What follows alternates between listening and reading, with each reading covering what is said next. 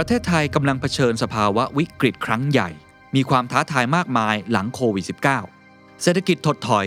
กับดักรายได้ปานกลาง ความสามารถในการแข่งขันที่ลดลงในโลก ความเหลื่อมล้ำที่ถางมากขึ้น K-shape recovery สิ่งแวดล้อมที่ไม่มีวันหวนกลับ ความขัดแย้งระหว่างเจเนอเรชันนี่อาจเป็นโอกาสเดียวและโอกาสครั้งสุดท้ายที่เราต้องปฏิรูปประเทศไทย The Standard Economic Forum 2021 The Great Reform Thailand's Tipping Point for a Sustainable Future ปฏิรูปประเทศไทยเพื่ออนาคตที่ยั่งยืน เวทีที่เปิดกว้าง ปลอดภัย สร้างสรรค์ และยิ่งใหญ่ที่สุด ฟอรัมที่รวมตัวกันของ 50 ผู้นำรุ่นใหญ่และรุ่นใหม่ มากกว่า 20 เวที 3 วันเต็ม พบกับ สนอกอูนากูล นิธิเอียวศรีวงศ์สุรเกียรติเสถียรไทย บรรยงพงพาณิชย์ สุพัฒนพงษ์พันมีเชา เศรษฐพุทธสุทธิวาฒนรพุทธทองทองจันทรางสุเศรษฐาทวีสิน สมโพธอาหุไนอาทิตย์นันทวิทยา สุดารัตเกยุราพันธ์จริพรจารุกรสกุล ทิมพิธาลิ้มเจริญรัตท็อปจิรยุทธทรัพย์ศรีโสภา โคดดี้อัตพลกูดเดย์มายพัสราวลีธนกิจวิบูลผล และวิทยากรผู้ทรงคุณวุฒิอีกมากมาย พร้อมผู้ดำเนินการเสวนาพิเศษ สุดที่ชัยยุน งานจัด 3 วันเต็ม 26-28 พฤศจิกายน Virtual Conference ถ่ายทอดสดแบบ Full HD จัดเต็มแสงสีเสียง บัตร 1 วันราคา 1,500 บาท 3 วัน ราคา 3,900 บาท พิเศษ ซื้อบัตร Early Bird ก่อนวันที่ 20 พฤศจิกายน ราคาเหลือเพียง 2,500 บาท The Standard Member รับส่วนลดเพิ่มอีก 10%รับชมย้อนหลังได้ถึง 3 เดือน ซื้อบัตรได้แล้ววันนี้ที่ไทย Ticket Major ติ ติดตามรายละเอียดเพิ่มเติมได้ที่ The Standard มาร่วมกันปฏิรูปประเทศไทย เพื่ออนาคตที่ยั่งยืนของทุกคน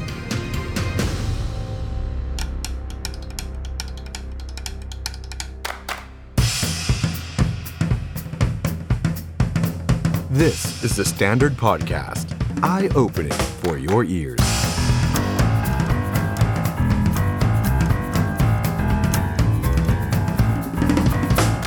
สวัสดีครับต้อนรับคุณผู้ชมเข้าสู่รายการ The Standard Now กับผมออฟชัยนนท์หานคีรีรัตครับ คุณผู้ชมครับ วันนี้วันอังคารที่ 9 พฤศจิกายน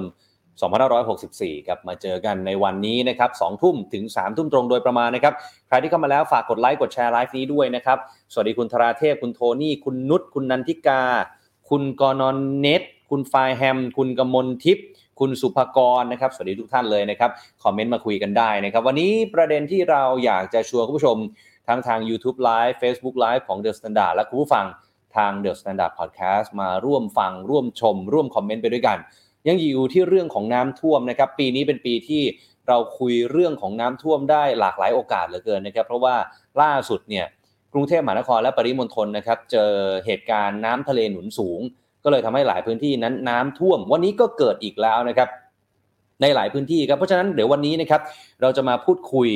กับอาจารย์กันหน่อยนะครับ เพราะว่าผมเองเนี่ยผมก็ยอมรับว่าไม่ได้มีความรู้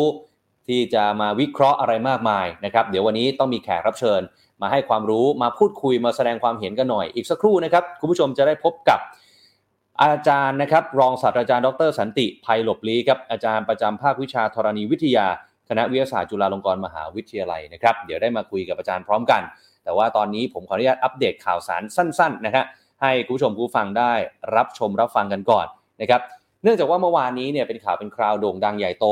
ชุมชนริมแม่น้ำเจ้าพระยาในพื้นที่กทม หลายแห่งถูกน้ำท่วม หลายคนก็บอกว่าขนของหนีน้ำไม่ทันเลย ไม่เห็นมีการแจ้งเตือนเลยนะครับ จนพลตำรวจเอกอัศวินขวัญเมืองผู้ว่ากทมต้องออกมาโพสต์ Facebook กราบขออภัยพี่น้องประชาชน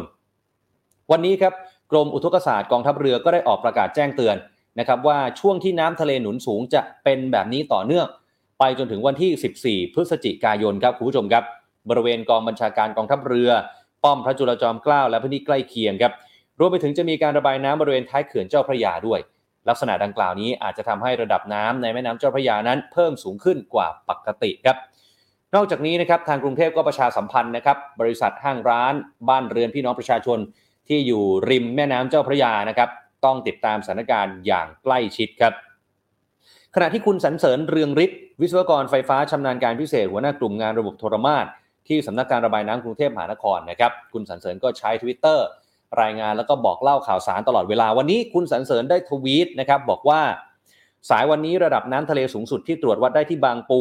ต่ำกว่าเมื่อวาน 18 เซนติเมตรพื้นที่นอกแนวคันกั้นน้ำหรือบริเวณที่แนวคันกั้นน้ำยังไม่สมบูรณ์อาจได้รับผลกระทบ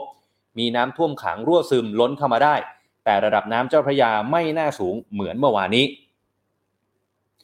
ขณะเดียวกันครับในโลกโซเชียลคุณผู้ชมครับ ผมเชื่อว่าหลายท่านอาจจะเคยได้เห็นแล้ว บางท่านอาจจะยังไม่ได้เห็นถ้าเกิดว่าไม่ได้ติดตามข่าวสาร วันนี้ผมมาสรุปให้ฟังกันนะครับ มันมีคลิปคลิปหนึ่งฮะเป็นคลิปวินาทีที่น้ำเนี่ยมันทะลักเข้าท่วม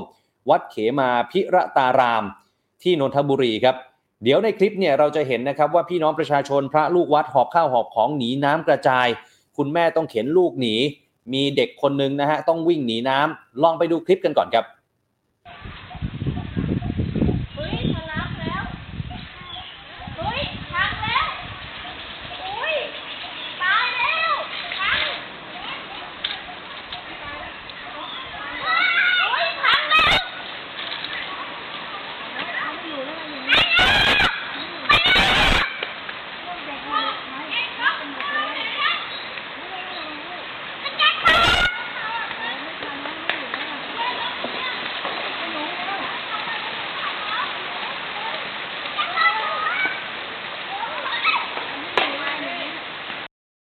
ถือว่าน้ำมาเร็วและแรงมากครับ แล้วก็มีเด็กผู้หญิงคนหนึ่งนะฮะวิ่งกลับเอาสเก็ตบอร์ดที่กำลังจะจมน้ำมีเสียงผู้ใหญ่บอกไอ้หนูเร็วไอ้หนูเร็วจริง ๆ แล้วเนี่ยโอ้โหคือผมไม่อยากจะนึกเลยนะครับว่า จังหวะวินาทีที่กระสอบทรายมันเอาไม่อยู่แล้วครับ แล้วน้ำมันมาเนี่ยจริง ๆ แล้วไม่แน่ใจเหมือนกันว่า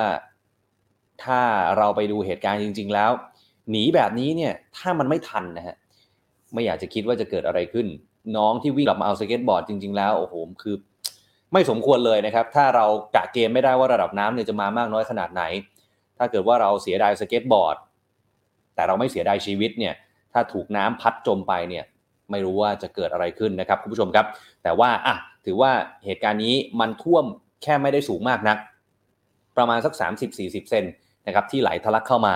ก็รอดไป นะครับแต่ก็เอามาเตือนกันนะครับวันนี้คลิปนี้เนี่ยคนแชร์ว่อนโลกออนไลน์เลยนะครับขณะเดียวกันครับ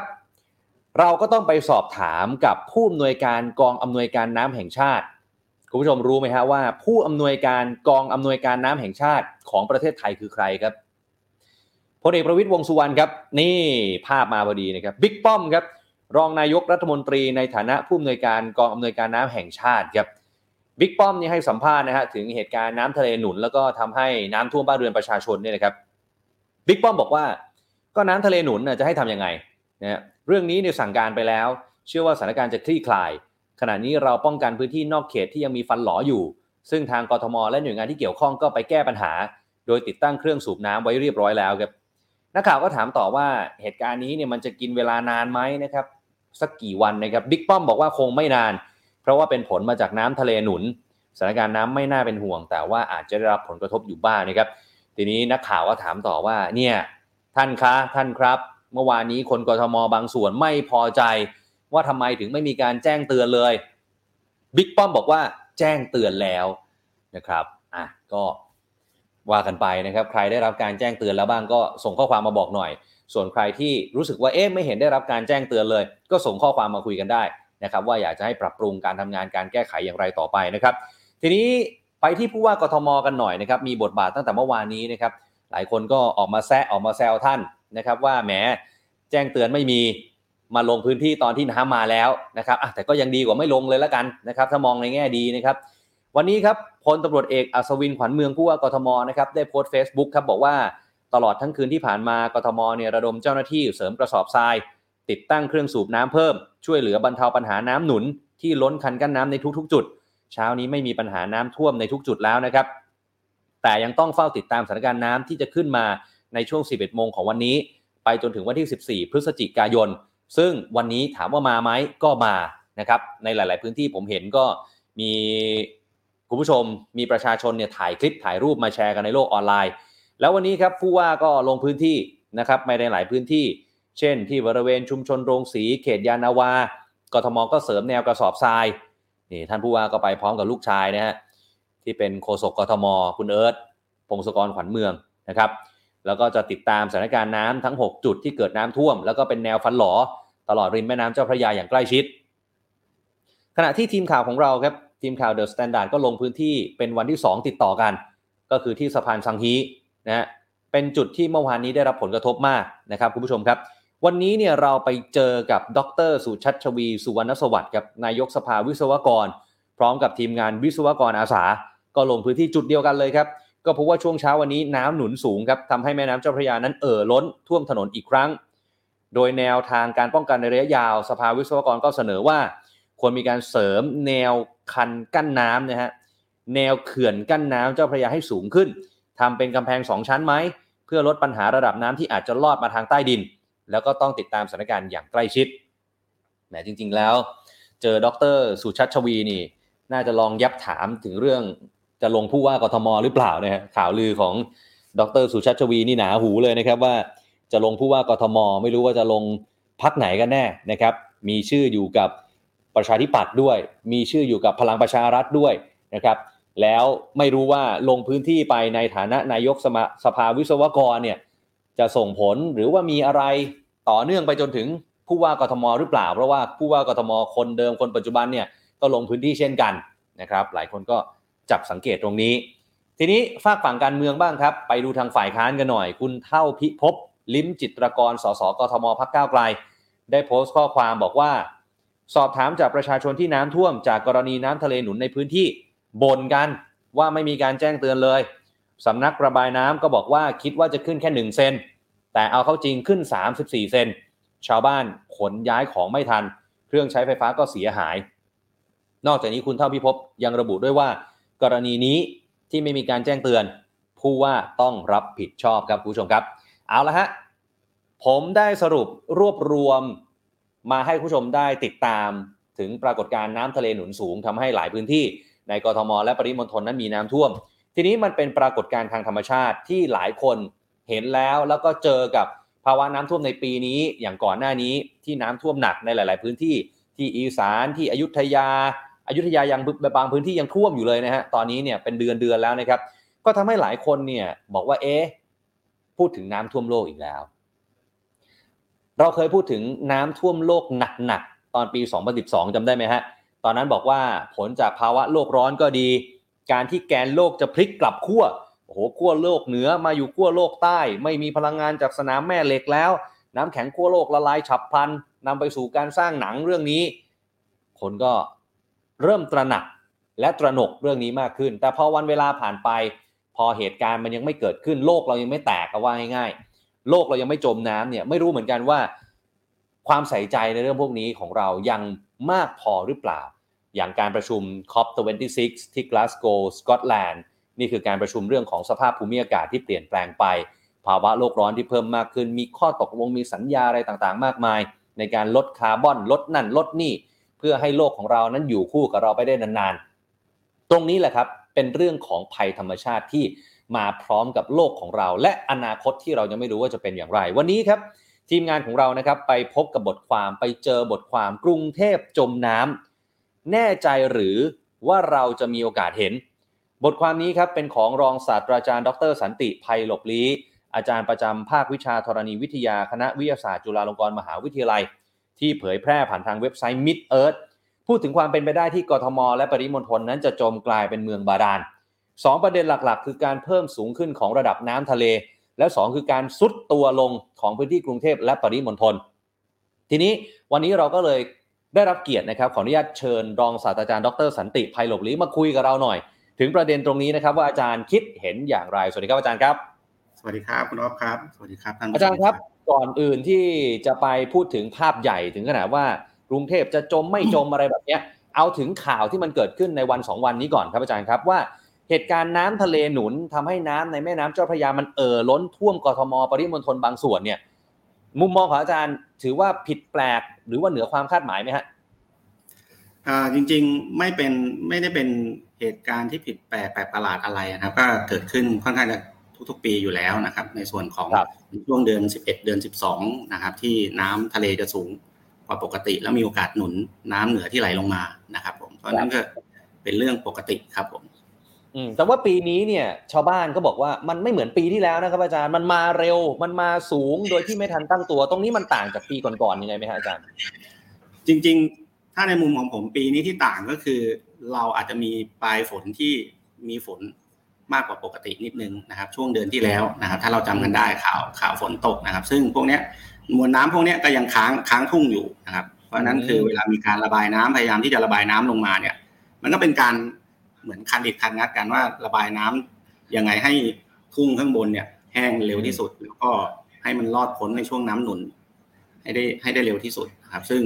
บังเอิญคือน้ำเหนือลงมาแล้วเจอน้ำหนุนเนี่ยมันอาจจะเลี้ยงเลี้ยงแล้วล้นตลิ่งประมาณนี้แค่นั้นเองครับครับครับซึ่งอันนี้ก็เป็นไปตามข่าวที่ออกมาของทางกรมอุทกศาสตร์ไหมฮะในมุมมองของอาจารย์ว่า ปรากฏการณ์นี้ก็จะอยู่ไปจนถึงประมาณสักกลางเดือนพฤศจิกายนนะครับอาจารย์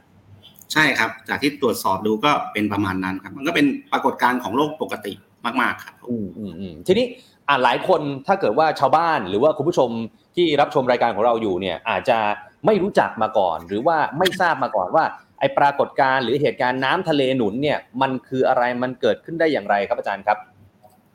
จริง ๆ อ่าผมขอเริ่มเริ่มตรงนี้ก่อนดีกว่าก็คือ เรื่องน้ำขึ้นน้ำลง เราจะรู้จักเรื่องอ่าปรากฏการณ์น้ำขึ้นน้ำลงอยู่แล้วนะครับ ซึ่งปรากฏการณ์น้ำขึ้นน้ำลงเนี่ยมันเกิดจากแรงดึงดูดของวัตถุซึ่งก็คือดวงดาวนะครับ เช่นอืมโลกกับดวงจันทร์แล้วก็ดวงอาทิตย์ น้ำขึ้นน้ำลงของโลกนะครับอ่าเป็นผลมาจากแรงดึงดูดของดวงจันทร์และดวงอาทิตย์ ดวงอาทิตย์ใหญ่มาก แต่ดวงอาทิตย์ไกลมาก แต่ดวงจันทร์เล็ก แต่ดวงจันทร์ใกล้โลกมากกว่า ดังนั้น ดวงจันทร์จึงมีอิทธิพลกับ โลกในการดึงดูดน้ำให้เกิดน้ำขึ้นน้ำลงมากกว่า อย่างไรก็ตามถ้ามันก็จะมีช่วงแรมอ่าช่วงวันเพ็ญช่วงสิบห้าค่ำนะครับประมาณนี้อ่าถ้าดวงอาทิตย์กับดวงจันทร์ตรงกัน เขาก็จะเสริมแรงกันนะครับทำให้เกิดน้ำขึ้นสูงสุดนะครับ น้ำเกิดอ่าน้ำตายที่เราเคยได้ยินเป็นภาษาชาวบ้านนั้นนะครับ ซึ่งครับเนี่ยก็คือปรากฏการณ์ของช่วงเนี้ยของกรุงเทพก็คือปรากฏการณ์น้ำเกิดธรรมดานะครับ เพียงแต่ว่ามันก็จะมีอีก รายละเอียดอีกนิดนึงที่ในช่วงปลายปลายเดือนอ่าอ่าปลายปีเดือน 11 เดือน 12เนี่ยมันก็จะมีปรากฏการณ์อีกนิดนึงที่ไม่ได้เป็นเมเจอร์มากนะเขาเรียกว่าปรากฏการณ์อ่าอะโพจีเพอริจีอะไรสักอย่างเนี่ยนะครับเป็นเรื่องของการที่ดวงจันทร์เนี่ยเข้ามาใกล้โลกอีกนิดนึงนะครับ ซึ่งก็จะมีแรงดึงดูดมากขึ้น ดังนั้นเนี่ยน้ำเกิดในช่วงปลายปีเนี่ยจะเกิดมันจะยกสูงขึ้นกว่าปกตินะครับเวลาลงก็จะลงมากขึ้นกว่าปกติ อันนี้ก็คือเป็นเป็นเรื่องของ เสริมกันระหว่างการเกิดน้ำขึ้นน้ำลงธรรมดาบวกกับช่วงปลายปีครับผมอืมอืมอืมถ้าถ้าอย่างนั้นแล้วเนี่ยอาจารย์ครับผมขออนุญาตเอ่อพูดถึงภาพใหญ่นิดนึงว่าเอ่อตอนนี้หลายคนกังวลเรื่องของระดับน้ำทะเลอะโอเคปรากฏการณ์น้ำทะเลหนุนสูงเนี่ยเป็นเรื่องปกติแล้วแต่ว่าถ้าเกิดว่าเราไปดูระดับน้ำทะเลที่มันเพิ่มสูงขึ้นทั้งโลกเลยเนี่ย ตอนนี้มันมีกี่สาเหตุครับอาจารย์ที่มันจะส่งผลกับมนุษย์ของเราที่ต้องอาศัยอยู่บนโลกใบนี้อะฮะ ผมลองพยายามรวบรวมสาเหตุนะครับ ที่ในในเชิง global scale หรือว่าระดับโลกที่ทำให้น้ำทะเลสูงขึ้นนะครับมีอะไรได้บ้างนะหนึ่งอืมอ่า ถ้าพูดตามทฤษฎีเลยนะครับ อ่าหนึ่งถ้าแผ่นเปลือกโลกเนี่ยมีการแยกตัวออกจากกันเร็วขึ้นนะครับ ผลก็จะทำให้แผ่นเปลือกโลกเนี่ยมีพื้นที่มากขึ้นโดยเร็วนะครับ อีกฝั่งหนึ่งเขาต้องมุดนะครับ แต่เขามุดไม่ทันแผ่นเปลือกโลกมันก็จะโก่งขึ้นหรือยกตัวขึ้นนิดหน่อย มันก็มีโอกาสที่จะทำให้น้ำทะเลสูงขึ้นนะครับซึ่งพวกเนี้ยมีหลักฐานในทางธรณีวิทยานะครับครับอยู่นะครับ ซึ่งอ่าในอดีตก็บอกว่าเคยมีน้ำทะเลที่สูงขึ้นนะครับอ่าอันนี้เป็นสาเหตุหนึ่งนะครับอืมอีกสาเหตุหนึ่งก็คือเรื่องของที่เรากลัวๆกันว่าทานน้ำแข็งขั้วโลกเหนือขั้วโลกใต้ละลายนะครับ ครับเอ่อ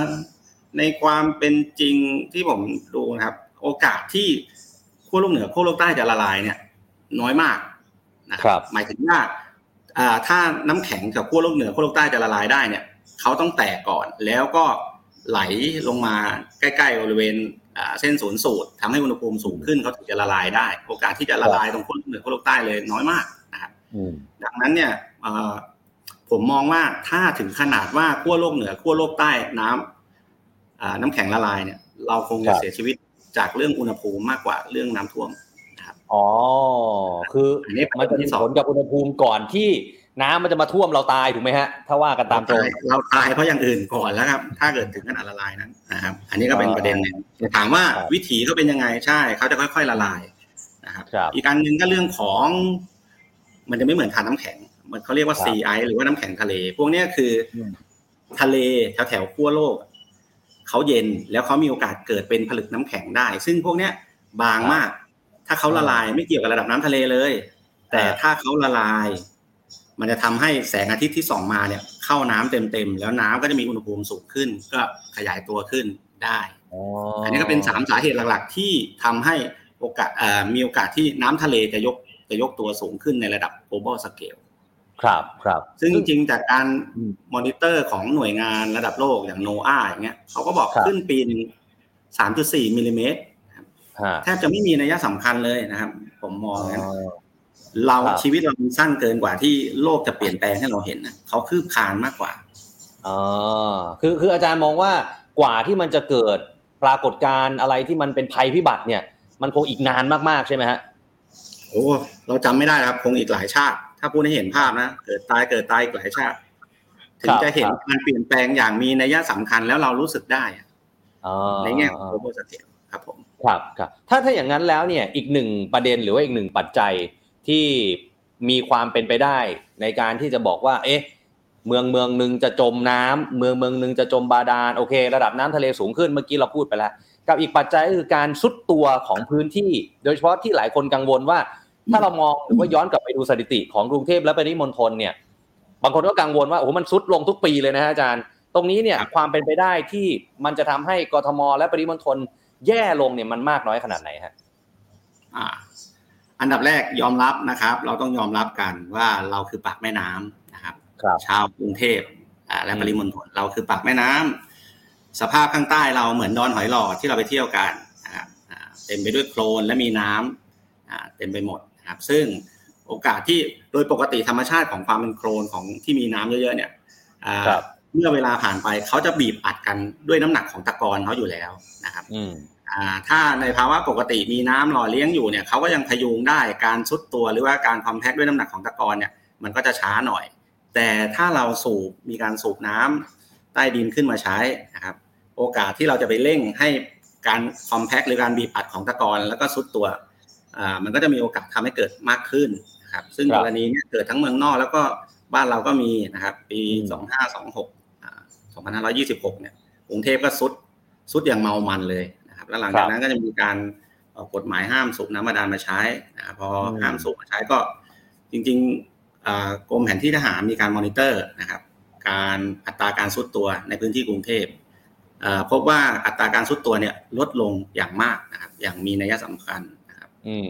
อ่า ข้อมูลล่าสุดนะครับ ข้อมูลล่าสุดนี่ปีประมาณปีห้าสี่นะครับ จะเห็นว่าสี่ห้าปีท้ายนะครับ ปีห้าศูนย์ถึงปีเอห้าอสี่อ่าแทบจะไม่ซุดเลยซุดน้อยมาก ซึ่งอ่าตรงเนี้ยในส่วนตรงนี้นะครับ ผมให้เป็นเครดิตของการคอมแพคของน้ำหนักของตะกอนนะครับอืมเป็นหลักไม่ใช่เกี่ยวกับเรื่องของน้ำน้ำใต้ดินหายไปนะครับ ครับ ตอนนี้อืมสภาพของกรุงเทพเป็นยังไงก็ เราก็ปิ่มน้ำครับ แต่เราไม่ได้ซุดต่ำละใช่ เราไม่ได้ซุดต่ำลง อ่าอ๋อจนถึงขนาดว่าเราชาตินี้เราจะได้เห็นนะครับ ประมาณนี้ฮะคือคือจากข้อบ่งชี้อะอย่างกราฟ เนี่ยพอหลายคนเห็นก็อาจจะรู้สึกตกใจว่าอัตราการซุดตัวของกทม และปริมณฑลถ้าไล่เรียงมาตั้งแต่ปี 2521 จนมาถึง 2554 ซึ่งจริงๆตอนนี้มันปี 64 แล้วก็ก็เดี๋ยวคงต้องมีสถิติออกมาในช่วง 10 ปีหลังว่าเป็นอย่างไรเนี่ย คนก็อาจจะเป็นกังวลนะอาจารย์ว่าคือพันซุดขนาดนี้เนี่ยงั้นแปลว่าออนาคตประเทศไทยเนี่ยจะจมบาดาลไหมเพราะว่ามันมีข้อมูลจากเว็บไซต์ต่างประเทศ ที่บอกว่ากรุงเทพเนี่ยติด top 10 ที่จะจมบาดาลตรงนี้อาจารย์เห็นข้อมูลแล้วสะดุ้งไหมฮะบางทีบอกอยู่ top 5 เลยนะอาจารย์อันดับ 5 เลยนะดูสิเนี่ยเนี่ยผมเห็นแบบเนี้ย ผมก็เลยอยากค้นข้อมูล พอค้นข้อมูลเอาไอ้เรื่องน้ำ น้ำทะเลที่สูงขึ้น 0.3.4มิลลิเมตรต่อปี ลองมาคำนวณดู แล้วก็ลองครับดูอัตราการชุดตัวของกรุงเทพเนี่ยตัวเลขที่ผมเคาะได้นะ เอาแบบตรงๆเลยอะก็อืมห้าสิบปีข้างหน้าเนี่ย ความต่างมันจะประมาณ 1.67 เมตร 1.7 เมตรเออครับพูดง่ายๆก็คือ ทั้งน้ำทะเลขึ้น น้ำทะเลขึ้นประมาณ 0.17 เมตรนะครับดินซุดลงไปอีกเมตรครึ่งอ่าก็1.67 เมตรร้อยปีข้างหน้าก็สามอ่า ความต่างมันจะเปลี่ยนไปประมาณสามสามเมตรประมาณนี้อ่านะครับซึ่งผมลองเอาข้อมูลภูมิประเทศ หมายถึงว่าของกรุงเทพเนี่ยว่าตอนนี้เราอยู่ที่ที่ระดับที่เท่าไหร่จากระระดับน้ำทะเลปานกลางเนี่ยมาลองอืมเล่นเล่นๆดูนะครับครับพบว่ากรุงเทพไม่ไม่ถึงกับจมคำว่าจมคือท่วมขังเลยใช่ไหมครับกลายเป็นทะเลไปเลยเนี่ยโอกาสอ่าน้อยครับไม่มีอืมนะครับอืมน้อยปีเนี่ยก็ไม่ไม่น่าจะมี แต่ครับที่มันจะชัดขึ้นก็คือต่อไปเนี่ย ผมว่าเราจะ เราจะต้องเจอกับภาวะของการเอ่อระบายน้ำที่ยากขึ้นนะครับอ่านะครับ อันนี้อันนี้มันเป็นเพราะอะไรครับอาจารย์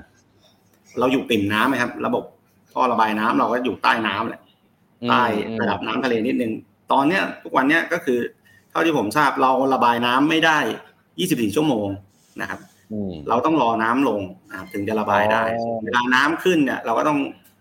อ่ารอนะครับ ครับครับ วลีน้ำรอการระบายจึงเป็นเรื่องจริงนะครับ ไม่ไม่ใช่ไม่ใช่การเลี่ยงบาลีอะไรครับเราต้องรอการระบายจริงนะครับ ประมาณนี้สภาพกรุงเทพก็ประมาณนี้แหละครับ ครับ ถ้าถ้าอย่างนั้นเนี่ย ถ้าผมถามอาจารย์ว่าในอนาคตในอีกห้าปีสิบปียี่สิบปีข้างหน้าเนี่ยสถานการณ์น้ำท่วมในกรุงเทพมันจะหนักขึ้นเรื่อยๆไหมฮะหนักขึ้นเรื่อยๆไหมผมไม่อยากให้มองเรื่องพื้นที่กรุงเทพต่ำแล้วก็น้ำทะเลหนุนน่ะจะหนักขึ้นเรื่อยๆไหมมันจะเป็นเรื่องฝนตกมากขึ้นไหม ฝนตกท้ายอ๋อท้ายเขื่อนมากขึ้นเปล่า การบริหารจัดการเราเป็นยังไง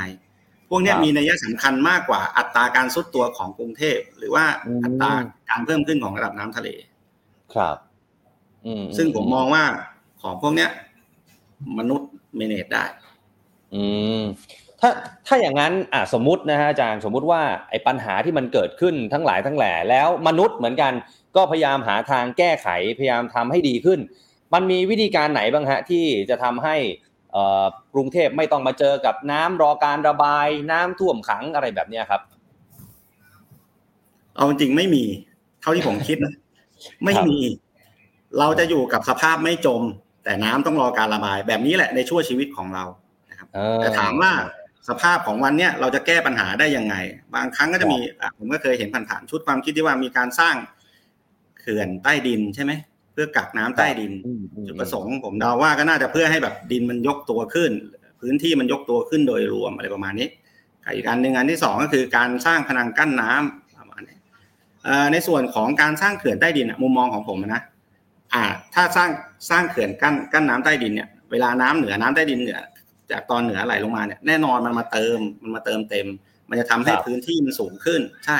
แต่ถามว่าสูงขึ้นอย่างมีนัยยะไหมผมก็นึกภาพไม่ออก แต่สิ่งที่ผมนึกออกก็คือ ก่อนหน้าเนี้ยอืมยี่สิบสามสิบปีอะเราอาสิ่งปลูกสร้างต่างๆอะมันถูกออกแบบมาในสภาวะของแผ่นดินซุด พื้นที่มันซุดนะครับครับแม้กระทั่งวิศวกรที่ที่เป็นขุนพลกำลังของประเทศในช่วงเนี้ยสิ่งที่เขาเรียนมาเนี้ยเขาก็จะเรียนในสภาวะของแผ่นดินซุดถูกไหมครับครับแต่ถ้ามันมีมันมีลักษณะของการเริ่มฟูขึ้นหรือว่ายกตัวขึ้นของพื้นดินเนี้ย ปัญหามันจะบานปลายผมมองว่า ในแง่ของการอืมดีไซน์นู่นดีไซน์นี่ครับ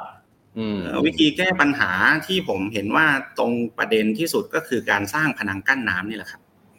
ครับ ตรงไหนหลอก็ไปเสริมเลยนะครับอืมซึ่งมันจะแก้ปัญหาตรงจุดมากนะครับ ก็คือเราต้องยอมรับแล้วก็เตรียมรับอีเวนต์จรอะเหตุการณ์จรที่เราจะเจอแบบเนี้ยเรื่อยอืมๆคผรัมบก็ยังย้ำอีกทีว่าเรื่องน้ำท่วมแบบนี้ เป็นเหมือนปัญหากวนใจอะแต่ไม่ใช่เป็นภัยพิบัติอืมอืมอืมเขาไม่อยู่กับเราตลอดเวลา ถึงขนาดว่าเราต้องย้ายไปอยู่ภาคอื่น แต่เขาจะมาเป็นช่วงๆมันก็เป็นอย่างนี้มานานแล้วครับครับครับนี่มีคุณผู้ชมหลายท่านก็แสดงความเห็นกันมานะครับ หลากหลายช่องทางนะฮะเอ่อจริง ๆ แล้วมันมีภาพภาพหนึ่งนะฮะที่เป็นภาพเหตุการณ์ที่เกิดขึ้นที่แคลิฟอร์เนียใช่ไหมอาจารย์ ครับ อ่า เดี๋ยวให้ทีมงานเอาภาพนี้ขึ้นมาหน่อยนะฮะว่าภาพนี้เนี่ยพอที่จะเทียบเคียงกับประเทศไทยได้อย่างไรบ้างอยากให้อาจารย์ขยายความนิดนึงฮะตรงเนี้ยครับก็เทียบเคียงได้จังๆเลยครับ จริง ๆ อันเนี้ยครับคืออ่าผมใช้สอนนิสิตนั่นแหละนะครับอ่าเป็นครับค่อนข้างจะเป็นต้นแบบในเรื่องของการอ่าเรื่องของภัยพิบัติแลนด์สัตว์เดนหรือว่าการซุดตัวนะครับ อันเนี้ยเขาครับสภาพเหมือนเราเลยนะครับ ข้างบนเป็นเป็นฟาร์ม ข้างล่างเป็นเป็นดินเป็นส่วนใหญ่แล้วเขาสูบน้ำใต้ดินขึ้นมาใช้ ผลจากการสูบน้ำน่ะผมจำดูดูรูปด้านขวานะครับ จะเห็นคนเป็นสเกลอะผมจำความสูงไม่ได้แต่น่ะทรุดตัวภายในสามสิบห้าสิบปีทรุดตัวเยอะขนาดนั้นนะครับอืมอันเนี้ยเหมือนกันเลยนะครับเอ่อถ้าเทียบกับกรุงเทพเหรอ ผมก็จะบอกว่า อ่ากรุงเทพทรุดไม่ใช่เรื่องประหลาดของโลก ครับ เป็นปกติ นะครับเราจะทรุดในในเลเวลหรือว่าในระดับที่ต่ำกว่าเขาด้วยซ้ำนะครับส่วนหนึ่งก็เพราะเราหยุดใช้น้ำใต้ดินนี่แหละนะครับช่วยได้แล้วนะครับปครัระบมาณนี้ครับครับครับ จริงๆ ถ้าถ้ามันซุดแบบซุดแบบเยอะๆเรื่อยๆนะอืมอย่างรูปการ์ตูนด้านซ้ายก็จะเห็นคราวเนี้ยจะเริ่มมีสภาวะของอ่าพื้นที่เริ่มมีการปลีแตกแล้วนะครับซุดเป็นตะพักตะพักตะพัก ซึ่งก็ยาวเลยทีนี้นะครับอืมแต่เราไม่เกิดแล้วแบบเนี้ยผมมองว่านะ ครับครับอาจารย์ครับมีคุณผู้ชมถามมาว่าเขาสงสัยว่าอย่างอุโมงค์ยักษ์ของกทมเนี่ยมันใช้ประโยชน์ได้จริงไหมฮะแล้วมันจะช่วยน้ำท่วม หรือว่าน้ำรอการระบายได้จริงไม่จริงยังไงไหมฮะอาจารย์เอ่อจริง ๆ ผมไม่ได้มีข้อมูลลึกมากเกี่ยวกับอุมอุโมงค์ยักษ์นะว่าอ่าอยู่ตรงไหนที่ไหนบ้างอะไรประมาณนี้ แต่ว่าที่ผมอยากจะบอกก็คือถามว่าช่วยได้ไหมช่วยได้แน่ ๆ คือไม่ได้ไม่ได้สักแต่ว่าสร้างอะนะครับ เพียงแต่ว่าอืมเอ่อ สถานการณ์มันยังไม่ได้สร้างวีรบุรุษเหมือนของอืมเอ่อของญี่ปุ่นไงนะครับของญี่ปุ่นก็สร้างมาไม่รู้กี่ปีกว่าจะได้ใช้ แต่เวลาใช้ก็จะช่วยได้เยอะนะครับ ครับ ผมภาวนาให้มันอย่าได้ใช้อะเออจะดีกว่า ใช่ครับครับครับสุดท้ายครับอาจารย์ครับ หลายคนก็เป็นกังวลว่าอย่างกรุงเทพหรือว่าพื้นที่ภาคกลางเนี่ยเราเคยเจอน้ำท่วมใหญ่เมื่อปี 54 อาจารย์คิดว่าในอนาคตอันใกล้เนี่ยเรามีโอกาสที่จะต้องเผชิญกับ เหตุการณ์แบบนั้นดีไหมครับบางคนบอกว่าอยากจะเตรียมตัวเลยอะว่าต้องสร้างบ้านยังไง ต้องซื้อรถสูงไหมหรือย้ายไปอยู่ที่อื่นอะไรอย่างเงี้ยฮะอาจารย์โอ้ยผมว่าอยู่อยู่กับประเทศไทยอย่างมีความสุขเถอะครับ ครับจริงๆคือ น้ำมันดีอย่างมันไม่เหมือนแผ่นดินไหวนะน้ำเวลามันมามันมันทำเราเห็นตัวมันมาแต่ไกล เพราะฉะนั้นคือค่อย ๆ บริหารจัดการไป เราก็ต้องยอมรับแหละว่าเราพื้นที่ต่ำแล้วมันก็มีโอกาสที่น้ำจะหลากมา แบบนี้มีโอกาสไหมมีนะครับ แต่ว่ามันจะถี่ขึ้นไหมผมไม่เชื่อว่ามันถี่ขึ้นนะครับอืมการเปลี่ยนแปลงของโลกเปลี่ยนแปลงไหมเปลี่ยนแปลงวิถีครับมันก็จะไปในเชิงว่าอะกรุงเทพสุดลงอะไรเงี้ยอะแต่ว่าการเปลี่ยนแปลงนั้นมันคลืบคลานมาก ๆ สิ่งที่ผมอยากจะชี้ประเด็นนะนะมันคลืบคลานมากๆ มันมันเนิบมากจนแบบว่าเราคงต้องมีอีกสองสามรอบอะกว่าจะได้มาเห็นการเปลี่ยนแปลงพวกเนี้ยอ่าครับ ครับ อีกอันหนึ่งที่ผมอยากจะ ถือโอกาสเน้นย้ำเลยก็คือ ชาวกรุงเทพหรือว่าปริมณฑลที่มีชุดความคิดที่ว่า อยากจะไปหาที่ที่อื่น อยู่ซื้อที่ที่นู่นที่นี่อยู่นี่แหละครับ ครับไม่ได้ลำบากหรอกครับ อย่างมากก็กวนใจนะครับ อืมอืมอืมครับไม่ต้องคเดืรัอบดร้อนถึงขนาดนั้น ครับโอเคครับ วันนี้ขอบพระคุณนะครับ อาจารย์นะครับรองศาสตราจารย์ดรสันติไพโลปลีนะครับ ที่ให้เกียรติมาคุยกับเราในรายการนะครับ โอกาสหน้า ไว้มาคุยกันใหม่นะครับอาจารย์ครับ ขอบคุณครับ สวัสดีครับ ครับครับยินดีครับครับ สวัสดีครับ คุณผู้ชมครับนี่คือรองศาสตราจารย์ ดร สันติไพหลบลีนะครับ อาจารย์ประจำภาควิชาธรณีวิทยาคณะวิทยาศาสตร์ จุฬาลงกรณ์มหาวิทยาลัยนะครับ ฟังจากที่อาจารย์พูดแล้วเนี่ยดูเหมือนว่าประเด็นหรือว่าปัญหาที่กรุงเทพของเราจะจมน้ำผมใช้คำนี้เลยด้วยกันนะฮะก็คือมันอาจจะเป็น worst case scenario นะฮะก็คือเคสที่แย่ที่สุดว่ากรุงเทพที่อยู่ปริมน้ำหรือว่ามีพื้นที่ลุ่ม พื้นที่ปากแม่น้ำเนี่ยมันจะจมลงไปเลยเนี่ยอาจารย์บอกว่ามันมันคืบคลานมากๆนะครับอาจจะอีกไม่รู้กี่ร้อยปีนะครับที่จะได้เห็นแต่ว่าถามว่าน้ำท่วมจะเกิดขึ้นกับกรุงเทพไหมเกิดขึ้นแน่นอนจะมาแบบขาจรแบบนี้แหละฮะนะไอ้น้ำรอการระบายเนี่ยเราต้องเจอตลอดแน่นอนด้วยสภาพพื้นที่ของกทมที่เป็นแบบนี้นะครับเอาละครับจากเรื่องของน้ำท่วมที่เกิดขึ้นในปีนี้ในหลายพื้นที่ จนมาถึงกทม และปริมณฑลในช่วงเดือนพฤศจิกายนนี้แบบนี้ พูดถึงน้ำพฤศจิกายนนึกถึงอะไรฮะลอยกระทง โอ้โหวันนี้สับสนไปหมดเลยครับ สับสนโอลมานลอยกระทงฮะตกลงลอยได้หรือลอยไม่ได้ครับ ข่าวออกมาเนี่ยทั้งวันเนี่ยสื่อเองก็งงเป็นไก่ตาแตกนะครับ เริ่มแรเริ่มแรกเนี่ยคุณพิพัฒน์รัชกิจประการรัฐมนตรีท่องเที่ยวเนี่ยออกมาพูดก่อน บอกว่าพลเอกประยุทธ์จันโอชานายกรัฐมนตรีได้หารือ เกี่ยวกับการจัดอีเวนต์เทศกาลลอยกระทง ในวันที่ 19 พฤศจิกายนนี้ว่าคงไม่ได้จัด เพราะสถานการณ์โควิด ยังมีสถานการณ์ที่ไว้วางใจไม่ได้ ก็จะไม่จัดงานลอยกระทง แต่ปรากฏว่า พอข่าวนี้ออกมาเนี่ยคนก็งงกันทั้งประเทศว่าอ้าวก่อนหน้านี้ออกมาบอกว่า จัดลอยกระทงได้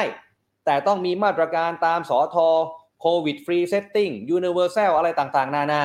อ้าวทำไมวันนี้บอกจัดไม่ได้ แล้วจะเปิดประเทศไม่ใช่หรือ แล้วไม่ให้จัดงานลอยกระทง ตัวเลขผู้ติดเชื้อของเราก็อยู่ระดับเนี้ยเกือบเกือบหมื่นหรือหมื่นต้นๆกันมานานแล้ว ถ้ารวม ATK นะฮะปรากฏว่าต่อมาโฆษกรัฐบาลครับ คุณธนกรวังบุญคงชนะ บอกว่าเป็นความเข้าใจที่คลาดเคลื่อนแหมผมก็อยากจะให้นักข่าวเนี่ยไปถามคุณพิพัฒน์อีกรอบหนึ่งว่ารัฐมนตรีท่องเที่ยวท่านเข้าใจแบบแรก แล้วมาบอกสื่อแบบนั้นได้อย่างไร ตกลงใครคลาดเคลื่อนฮะมันคลาดเคลื่อนที่ใครครับคลาดเคลื่อนที่นายกคลาดเคลื่อนที่รัฐมนตรีท่องเที่ยว คลาดเคลื่อนที่สื่อมวลชน หรือว่าคลาดเคลื่อนที่ใครทำไม มันคลาดเคลื่อนกันบ่อยเหลือเกินเนี่ยโฆษกรัฐบาลบอกว่าคลาดเคลื่อนครับนายกไม่เคยพูดเรื่องนี้อ้าวแล้วคุณพิพัฒน์ไปเอามาจากไหน แล้วสื่อไปเอามาจากไหนฮะบอกว่ายืนยันครับจัดงานวันลอยกระทงได้ครับ แต่ขอให้เป็นไปตามมาตรการของกระทรวงสาธารณสุข ก็ขอทำความเข้าใจกับพี่น้องประชาชนว่านายกเนี่ยเห็นชอบ ให้จัดงานวันลอยกระทงได้ตั้งแต่แรก ไม่ได้จะห้ามอะไรเลยนะครับ ส่วนที่ทำเนียบเองก็จะมีงานลอยกระทงเหมือนกัน ในวันที่ 19 พฤศจิกายนนี้ และนายกก็จะมาเป็นประธานในงานด้วย แล้วจังหวัดที่จัดลอยกระทงได้ ไม่ใช่แค่กทมนะฮะจัดได้ทุกที่นะครับ ตามมาตรการของกระทรวงสาธารณสุขนะฮะอะย้ำสรุปวันนี้ข่าวที่ออกมาตลอดทั้งวัน ผมสรุปสั้น ๆ ตรงนี้แล้วกันว่า จัดงานลอยกระทงได้แต่ตอนแรกนี่นึกว่าต้องเป็นเพลง Getsunova อีกแล้ว ไม่ให้จัดงานลอยกระทง แต่ลอยกระทงตามประเพณีได้ นี่คือข่าวตอนแรกที่ออกมาคนบอกอะแปลว่าอะไรฮะ คือไม่สามารถมี festival มีอีเวนต์จัดงานมีซุ้มมีขายของไม่ได้เหรอ แต่ถ้าประชาชนจะไปลอยตามแม่น้ำเอง ในสวนเองคือทำได้ สุดท้ายไม่ใช่นะฮะอีเวนต์งานต่างๆ ที่จะจัดลอยกระทงในหลาย ๆ พื้นที่ทำได้นะครับคุณผู้ชมครับอะนี่คือเรื่องของลอยกระทง ทีนี้มันมีอีกหนึ่งประเด็นที่ผมเห็นคนถามกันในโลกโซเชียลเยอะมากๆ และผมเชื่อว่าเป็นประเด็นที่หลายคนสงสัยเช่นกัน ก็คือตอนนี้โมเดอร์นาวัคซีนโมเดอร์นาเริ่มมาแล้วครับ เริ่มมาแล้ว ทีนี้บางคนหลาย ๆ คนจองเอาไว้ ผมเองก็จองเอาไว้ แต่เราฉีดเข็มหนึ่งก็แล้ว เข็มสองก็แล้ว บางคนฉีดเข็มสามก็แล้ว แล้วโมเดอร์นายังไม่มาโมเดอร์นากำลังจะมา แล้วถ้าจะไป boost เข็มสามเข็มสี่ด้วยโมเดอร์นาเอายังไงดี เออ ต้องเว้นห่างกี่สัปดาห์ ห่างกี่วันฉีดได้ไหม เรามีภาพครับทีมข่าว The Standard ของเรานะฮะสรุปมาเป็นตารางต่อไปนี้ครับ เดี๋ยวเอาขึ้นเต็มเลยนะฮะจะได้ดูกันแบบชัดๆนะครับคุณผู้ชมครับ คุณผู้ชมดูตามหน้าจอนี้ไปพร้อมกันครับคุณผู้ชมจะเห็นว่าคนที่จองโมเดอร์นาไว้ ฉีดแบบไหนได้บ้างมาไล่เรียงกันไป กรณีที่ 1 ถ้าคุณยังไม่เคยฉีดวัคซีนต้านโควิดอะไรเลยฮะสบายครับอันนี้ คุณไปฉีดโมเดอร์นาได้เลย 2 เข็มห่างกัน 4 week เข็มที่ 1 กับเข็มที่ 2 อันนี้ไม่มีปัญหา กรณีที่ 2 ถ้าคุณฉีดเข็มอื่นมาแล้ว ยี่ห้ออื่นมาแล้วเป็นเข็มแรก เช่นซีโนแวคแอสตราเซเนกาซีโนฟาร์มหรือแม้กระทั่งไฟเซอร์คุณก็จะฉีดโมเดอร์นาเป็นเข็ม 2 ก็จะเป็นลักษณะสูตรไขว้ห่างจากเข็มแรก 4 สัปดาห์อ่าฟังดีๆนะฮะถ้าคุณฉีดเข็ม 1 เป็นตัวอื่นมา คุณจะฉีดโมเดอร์นา ห่างจากตัวที่ 1 4 week ก็พอประมาณ 1 เดือน แต่กรณีต่อไปนี่แหละฮะที่คนถามกันมาเยอะมากอ่าเดี๋ยวเลื่อนภาพลงมาหน่อยนะฮะกรณีที่ 3 ครับ คือคุณฉีดวัคซีนครบ 2 เข็มแล้ว แล้วคุณจะเอาโมเดอร์นาเนี่ยมาเป็น booster dose เข็มที่ 3 ต้องเว้นห่างจาก 2 เข็มแรกเท่าไหร่ คุณผู้ชมดูตามตารางนี้ก็จะเห็นว่าถ้าคุณผู้ชมฉีดวัคซีนชนิดเชื้อตาย ทั้ง 2 เข็มก็คือซีโนแวคหรือว่าซีโนฟาร์มแล้วคุณจะ boost ด้วยโมเดอร์นาห่างจากเข็มที่ 2 4 week เพียงพอฮะเข็มที่1ซีโนแวคเข็มที่2ซีโนแวคเข็มที่1ซีโนฟาร์มเข็มที่2ซีโนฟาร์มโมเดอร์นาเป็น booster dose เข็มที่ 3 ห่างเข็มที่ 3 ห่างจากเข็มที่ 2 4 สัปดาห์เพียงพอละ แต่ถ้าเกิดคุณฉีดด้วยสูตรอื่นแล้วฮะ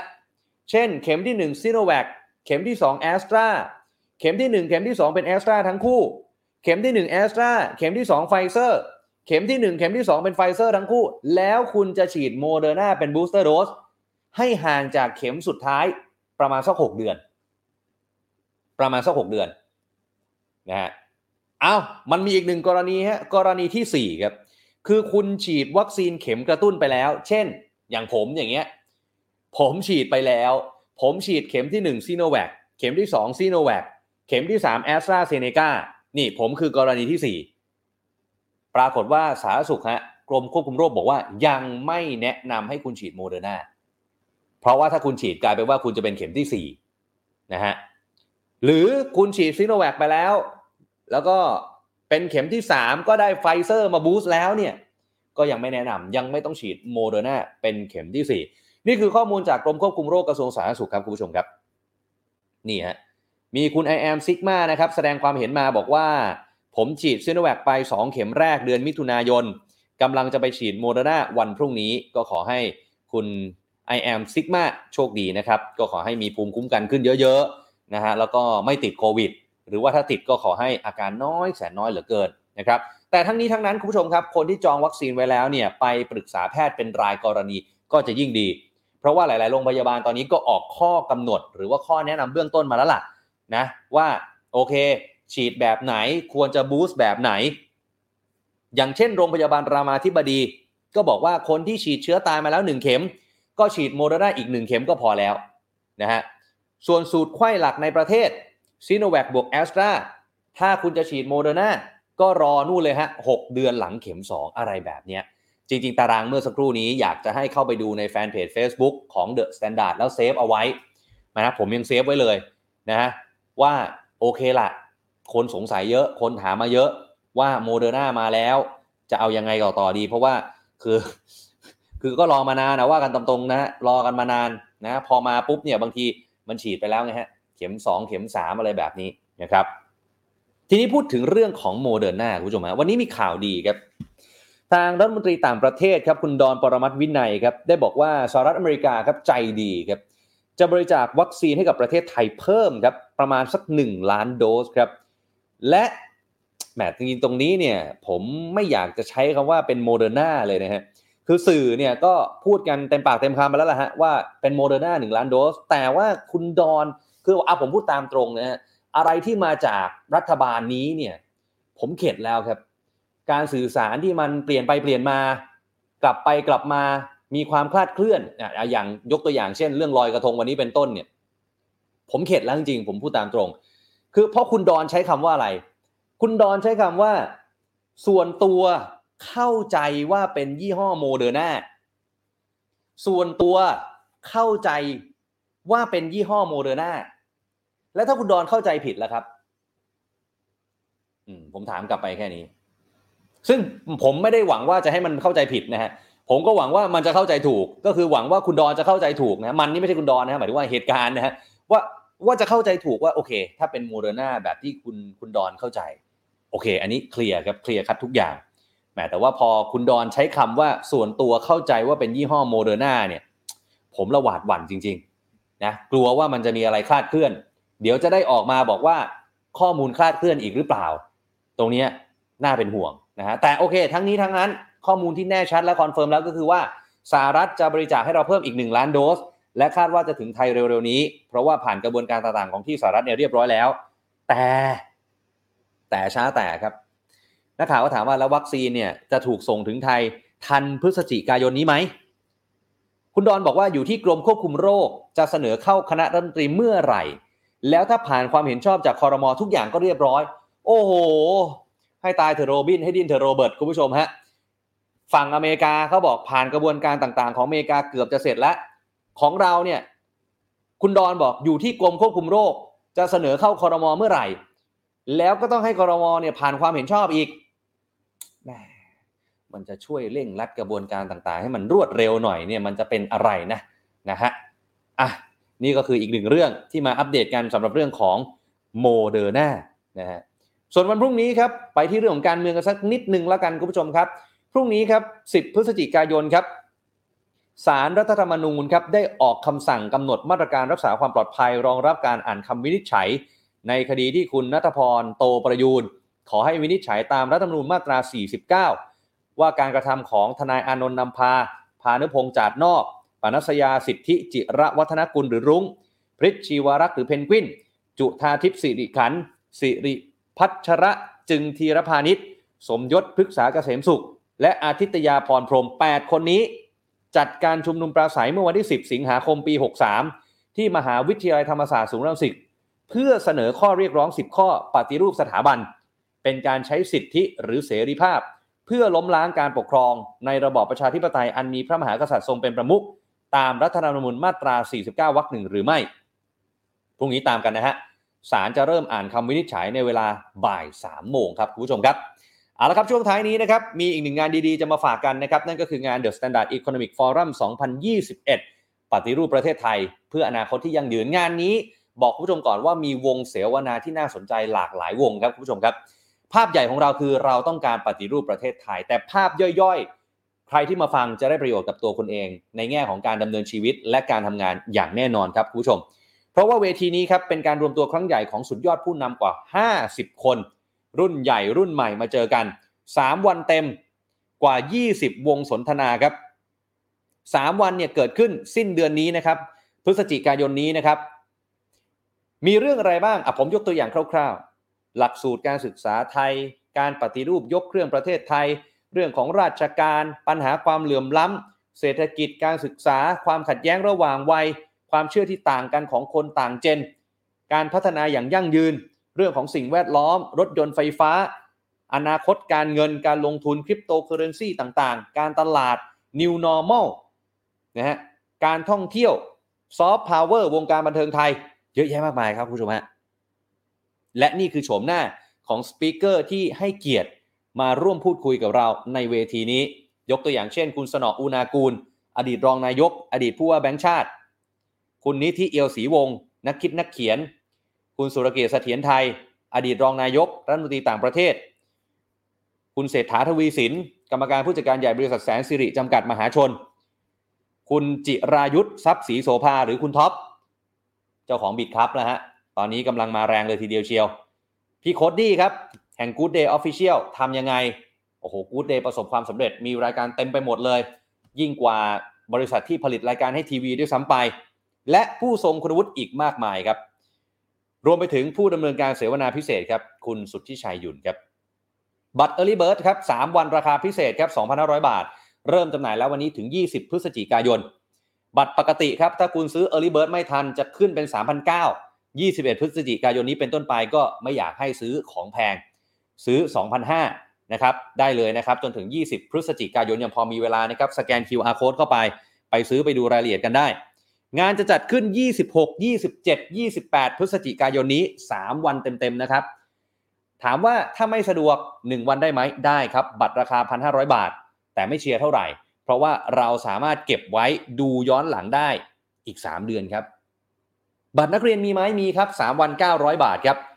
บัตรนักเรียน 3 วัน 900 บาทครับสำหรับนักเรียนนักศึกษาที่อายุไม่เกิน 23 ปี ไปซื้อได้ที่ Thai Ticket Major หรือว่า Counter Service นะครับ สมาชิก The Standard Member รับส่วนลดเพิ่มอีก 10%ย้ำนะฮะ บัตรทุกประเภทรับชมย้อนหลังได้ 3 เดือนถึง 28 กุมภาพันธ์นี้ ขอบคุณคุณอุ้มพิรยาด้วยนะครับ ที่บอกว่าซื้อบัตรเรียบร้อยแล้ว ยังไงฝากกดไลค์กดแชร์ฝากบอกต่องานดีๆ แบบนี้ด้วยนะครับ วันนี้ขอบพระคุณทุกท่านนะครับ ที่เข้ามารับชมรับฟังกันนะครับ ฝากกดไลค์กดแชร์ไลฟ์นี้ไปที่ Facebook ของทุกท่านด้วย